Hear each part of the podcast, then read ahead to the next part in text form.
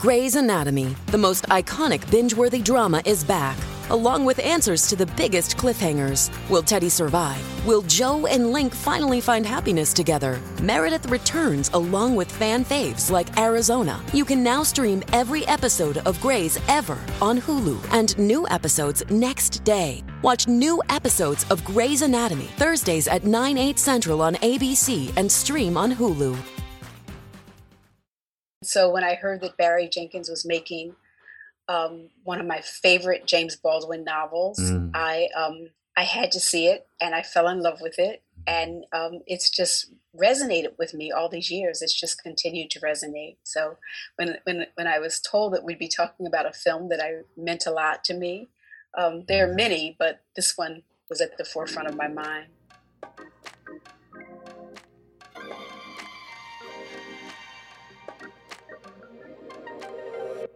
Welcome back to Open Forum. I'm Michael Denzel Smith. Tish and Fonnie are as in love as two young people can be. They're ready to strike out on their own and start a life together, if they can find anything suitable in the racist New York City real estate market. Just as things are seemingly on the right track, Fonnie is arrested.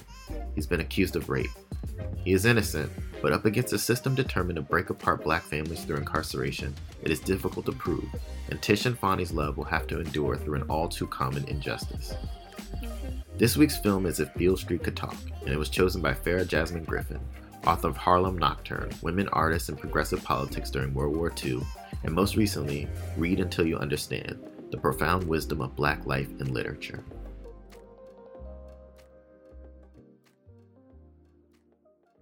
You know, I read it when I was very young, and then I, mm-hmm. because of the Barry Jenkins film, I actually went back and reread it again, and then ended up writing about it.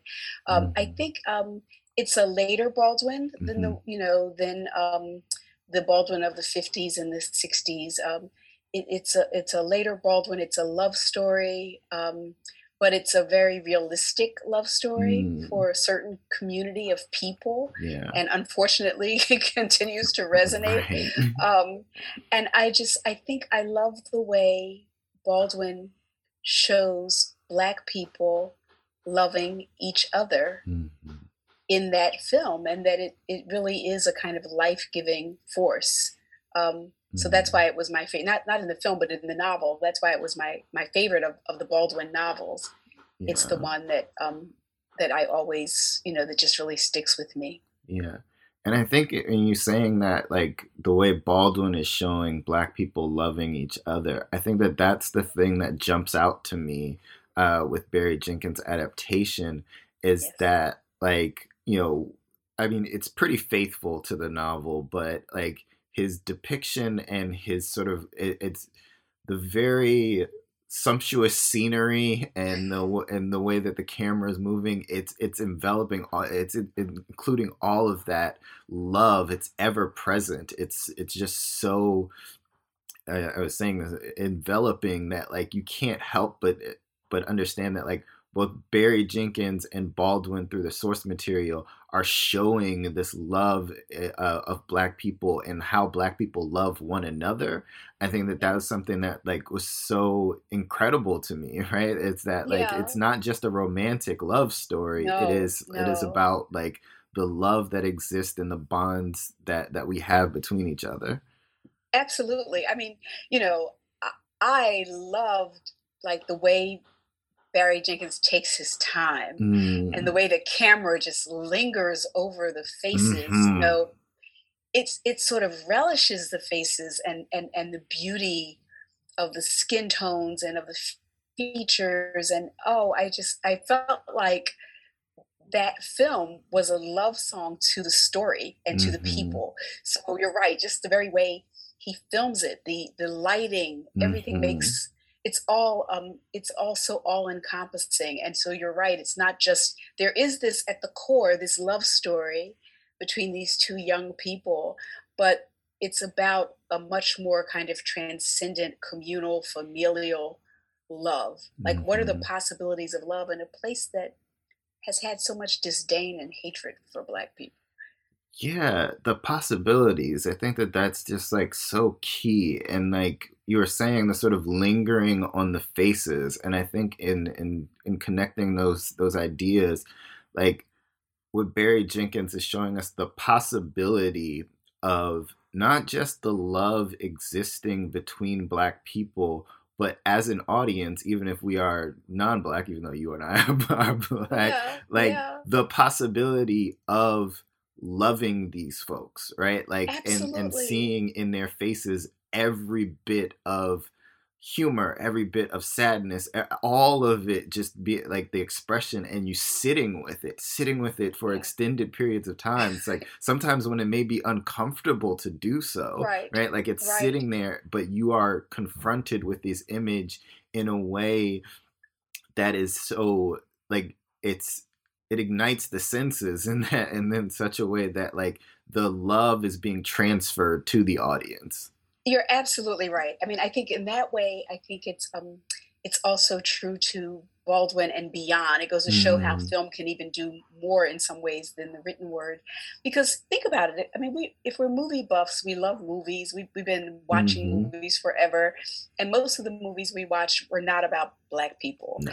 Um, and, you know, film has long made us fall in love with people, right? Mm-hmm. By the way they filmed them. It's long made us fall in love with people who are not like us. And here, Barry Jenkins is giving a broader audience the opportunity to fall in love with Blackness and with mm-hmm. Black people. And, you know, one of the things that I love about the novel is the novel has characters who are not Black, um, who step in and do the right thing or care mm-hmm. for Fani and Tish. You know, there's the Hasidic um, uh, landlord who owns the mm-hmm. building who's going to let them stay there. There's the Italian woman who owns the store. You know, there's the lawyer who's transformed in the process. So he gives mm-hmm. us all these kind of white people, but the diversity amongst the white people. Mm-hmm. And they step in and care for Tish. And I feel like the film offers the audience, no matter who they are, the opportunity to do the same thing, to care for Fani and Tish, yeah. right? It's it's part of Barry Jenkins' brilliance, I think. Yeah, absolutely. I, I love the way you put that, because it, it's like, especially considering this film in conversation with film writ large, right? Like the idea that, you know, uh, and I think, you know, this is this is conversation that comes up when we're talking about Black folks in film and Hollywood and, and all the time, in that, like, what depictions are we afforded? And to show this love and invite people into that love, be the be it the romantic, be it the familial, uh, and to...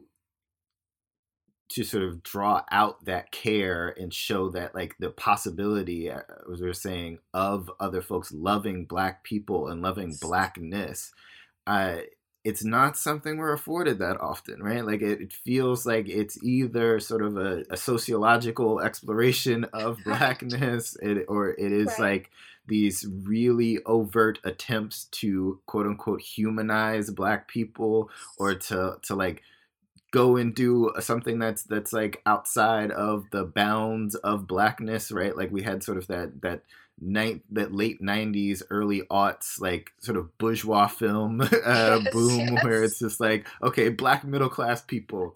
Black middle class people exist and deserve to be seen on film, because we, we need to counter the images that, like, right. the, you know, of the Blaxploitation era of the early nineties, like, quote unquote, hood films. We need, right. like, there's there's so much that it's that, like, f- Black film feels like it's in conversation with, and then also battling that, battling. like, with If Beale Street Could Talk, it's just resting in that Blackness in a way that, that that's like, we're not here to do any other work than present it to you in its fullness. Right. In its fullness, and in, you know, and aesthetically, you know, in its the beauty of this. This mm. is going to be a, a beautiful experience. Mm-hmm. Um, and I think, you know, also, you know, there's there's the young lovers, then there's the family. You know, yeah. these are. These are like working class Black people who are like, yes. we love our children and we are going to do whatever we have to do to to get this thing right. You know, even mm-hmm. if it means we have to do something illegal, we're right. going to do it. Right. And by then you're so in love with Fani and Tish. You're like, yeah, that's right. Do what you have to do to support mm-hmm. them, you know? Um, and you're so right. We don't, we don't get that. We don't get that, which is why I wanted to see the film. It was like a film of my favorite novel, but also Barry Jenkins had done that with Moonlight too, mm-hmm. you know? And I thought, I want to see what this brother has to do with this film and what yeah. what kind of joy I'm going to get in, in just watching it, you know? Yeah. Yeah. And, you know, and well, we can't escape that, like, at the heart of what this story is about is something sort of tragic, right? Or oh, not brutal. sort of tragic, brutal. really, yeah. really brutal that, you know, you have these young lovers, Fonnie and Tish, who are running about, falling in love, cre- trying to create a life with one another. And then Fonnie is uh, arrested, falsely accused, uh, as far as we know, as far as we're led to believe, like the, all of the evidence is points to the fact that he's being falsely accused yes. of rape. Uh, and... You know, I, I I think I was worried a little bit before this film came out because it did come out in twenty eighteen and like Me Too had like yeah taken over the country and we were really having actual discussions about the the power uh, of like men in positions of power uh, and the abuse of that power and what sexual assault looked like in various communities, and we were we're sort of wrestling and reckoning with that, like the neglect of so long, and that we were being implored because we hadn't for so long to believe right. victims. Right, right. And here is this story about a false accusation in a time when we were trying to get away from thinking about like the the the, the idea that uh, sexual assault accusations were false, lar- largely false, yeah. right? So it's like it was it was difficult to sort of like, but I think, you know, I'm sorry, I'm rambling a little bit too long here, um, but I think like what is sort of brilliantly done in that is that no one ever disbelieves the victim has been raped. They just believe that they've got the wrong man.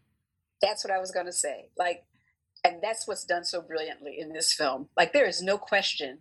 The film doesn't question whether or not that woman has been raped or mm-hmm. whether she's been assaulted. Um, there is no question about that. It's not questioning the victim. It's just that for some reason, mm-hmm. um, and for reasons that we know can be true, right. you know, um, they've gotten the wrong person. And there is really very little effort on the part of the authorities to figure out who the right person is. Right. You know? And so I think that the film does a very good job of balancing those two concerns. Mm-hmm. Um, you know, she's never called a liar. Um, she's never like the evil woman who accused Emmett Till, you know? Right, right. It's none of that, right? Right. right. So um, there is that ambiguity there, but um, but we don't doubt that Fonnie has been set up and yeah. that it's unfair. And that there is no justice for him. Even right. if the film ends, there's no justice. Right. Right. Right. We got love, but we don't have justice.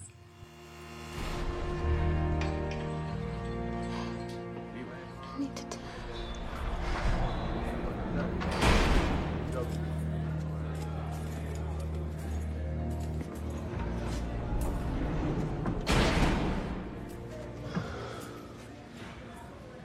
Alonzo. We're gonna have a baby.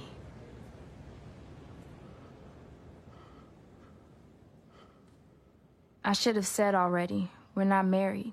That means more to him than it does to me, but I understand how he feels. Fonnie is twenty-two. I'm nineteen. I'm glad, Fonnie. I'm glad.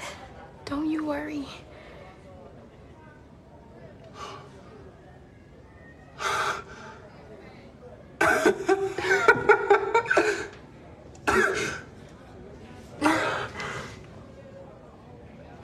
You tell my daddy? Not yet.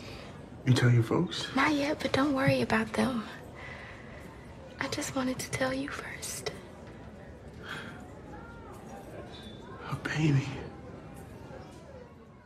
And not only do, do they not disbelieve uh, the victim, like her pain is given time, right? Like we're, oh, yeah. we're, we're like the the story is about the false accusation and the pain that that inflicts on Fonnie, Tish, their families, but the the accuser, uh, even though it is a false accusation for the person that that is that that of Fani, like her pain is given voice, like she's allowed to express it, and we see the trauma that that act like uh, has inflicted on her. So we're we're we're seeing everyone's pain here, and it really is. It's more an indictment, just as you said, on the system. Like, she is not receiving justice because the person that actually raped her has been allowed to escape, like has been right. allowed to get away with it.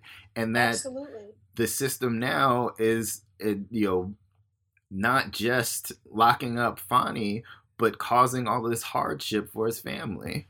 Exactly, exactly. And, you know, then he has to do that plea deal. I mean, mm-hmm. you know, like at first he's like, I didn't do it, I didn't do it. And then he has to do the plea deal. I mean, it's just, and and to me, that also was resonating with, with the moment. You know, there's the moment that the story was written. Mm-hmm. And even when it comes out, it's already such an old story. Yes. Right? And then there's the moment when the film is made and we're in the same thing. We're dealing yeah. with mass incarceration. We have a language for it that we didn't have in seventy-two. So it's just, there there is no justice for anyone involved, yeah. anyone, right? And and there is no restorative justice. There's nothing no. because that woman is traumatized forever. I mean, it's, you know, it's it's really, you, you walk away from it. Like you said, you you know you've been you've been re- reveling in the beauty and in the love, but you walk mm-hmm. away from it kind of devastated. Yeah. Still. Yeah. yeah. And I think, you know, in in those things sitting beside one another, that beauty, that love, and also this tragedy and this trauma. Uh, for me, it's it's so encapsulated in a particular scene uh, where Tish is visiting Fani. Uh, and they're talking on the phone while he he's incarcerated, uh, and you know his pain is so present, right? Like he's just like, you don't know what I'm going through in here, like yeah. you don't know the hell that I'm facing. And Tish says to him, you know, I know because I'm with you. Oh yeah, yeah. And it's so yeah. like it's so beautiful, so poignant, but also speaks to something that I think like.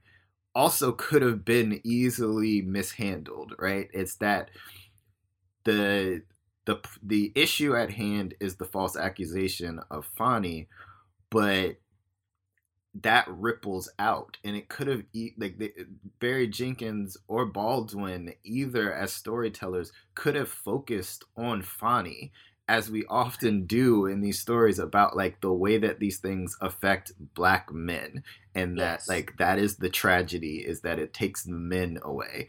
But in that moment, Tish, like in, in so few words, just says like, I'm experiencing it as well. As a Black woman, I'm going through this thing with you. And I think that yeah. it was just so gorgeous and beautiful to like just give voice to that uh, like feeling. Yep.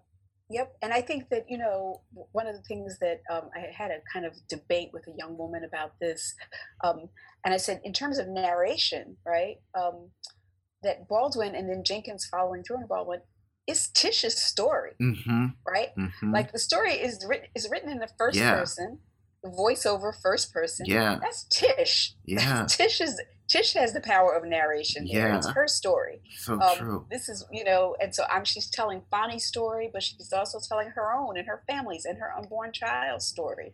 Um, and so I think you're right. It's like this, this thing impacts a whole community. It's devastating for a whole community and the generations yet born. Yeah. No, absolutely.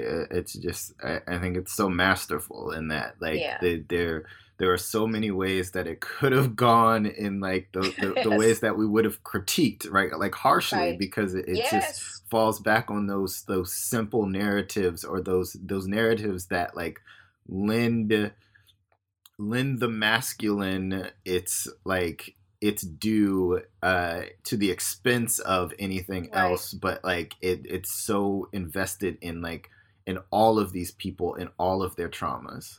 Oh yeah, we get all of them. I mean, we get Tish's mother, that yeah. character that Regina King plays. Mm-hmm. Oh my God, you know. Yeah. Um, you know, we get a little bit of all of it. And one of my favorite scenes is um, when Fani and Tish have their apartment, and Fani's friend, who's been incarcerated, yes. comes to stay with them, comes to visit them. And when he talks about, you know, his own trauma, mm-hmm. um, and there's such a tenderness there. And I think I was thinking, you know, we know that incarceration can be brutal and brutalizing, mm-hmm. but when do we get to have somebody actually talk about what they experienced, like what mm-hmm. the trauma was and how it lives with them? And that needs to be handled tenderly yeah. as well. Yeah. yeah. I was like, this is the only time I've ever seen it. You know, right. I, I've never seen it. to For, for him to it. talk about his fear, right? Like yes. the way that it just like bestowed so much fear on him. I think exactly. that's, that's my absolute favorite scene. I think uh, yeah. Brian Tyree Henry just sort of like steals the show there. He He's, just is. Oh, he, he walks off with it. Like, it, you know, I'm like, they should have created a special award just for him. Because, yes. yes. Yeah. I'm like, I've never seen anything like it in anybody's film ever. No. You know? No. It was so, yeah. so beautifully done. Uh, it's so masterful. Uh,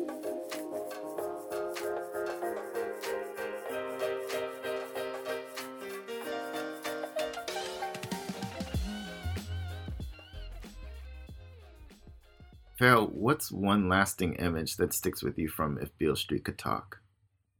Well, aside from that one, I think it's any of the scenes where Fonnie and Tish are sort of outside. Mm. Um, I love those scenes. The lighting is so beautiful. Um, the one where they're on the rooftop, um, because it feels like, you know, those those moments where they're so happy and they're so free, and you know that those are fleeting. And you know, mm-hmm. like what you know, mm-hmm. like what are the possibilities of them ever having that moment again? Yeah. And everything is just pitch perfect. You know, I mean, mm-hmm. she's beautiful and he's beautiful, and the, the lighting. I don't know if they're if they're filming it early in the morning or whatever, mm-hmm. but the lighting is perfect. Um, those are the scenes that just stick with me. They almost and there's a way that there's a choreography to them, mm-hmm. so they almost feel like a ballet. They're just yeah. beautiful. Yeah. yeah. Farrah, thank you so much for joining me. Thank you for having me. This was so much fun.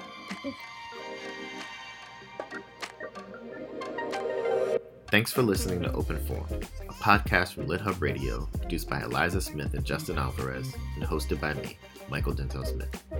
Feel free to like, comment, and subscribe to Open Forum wherever you get your podcast, and or sign up for the LitHub newsletter to stay up to date on our latest episodes.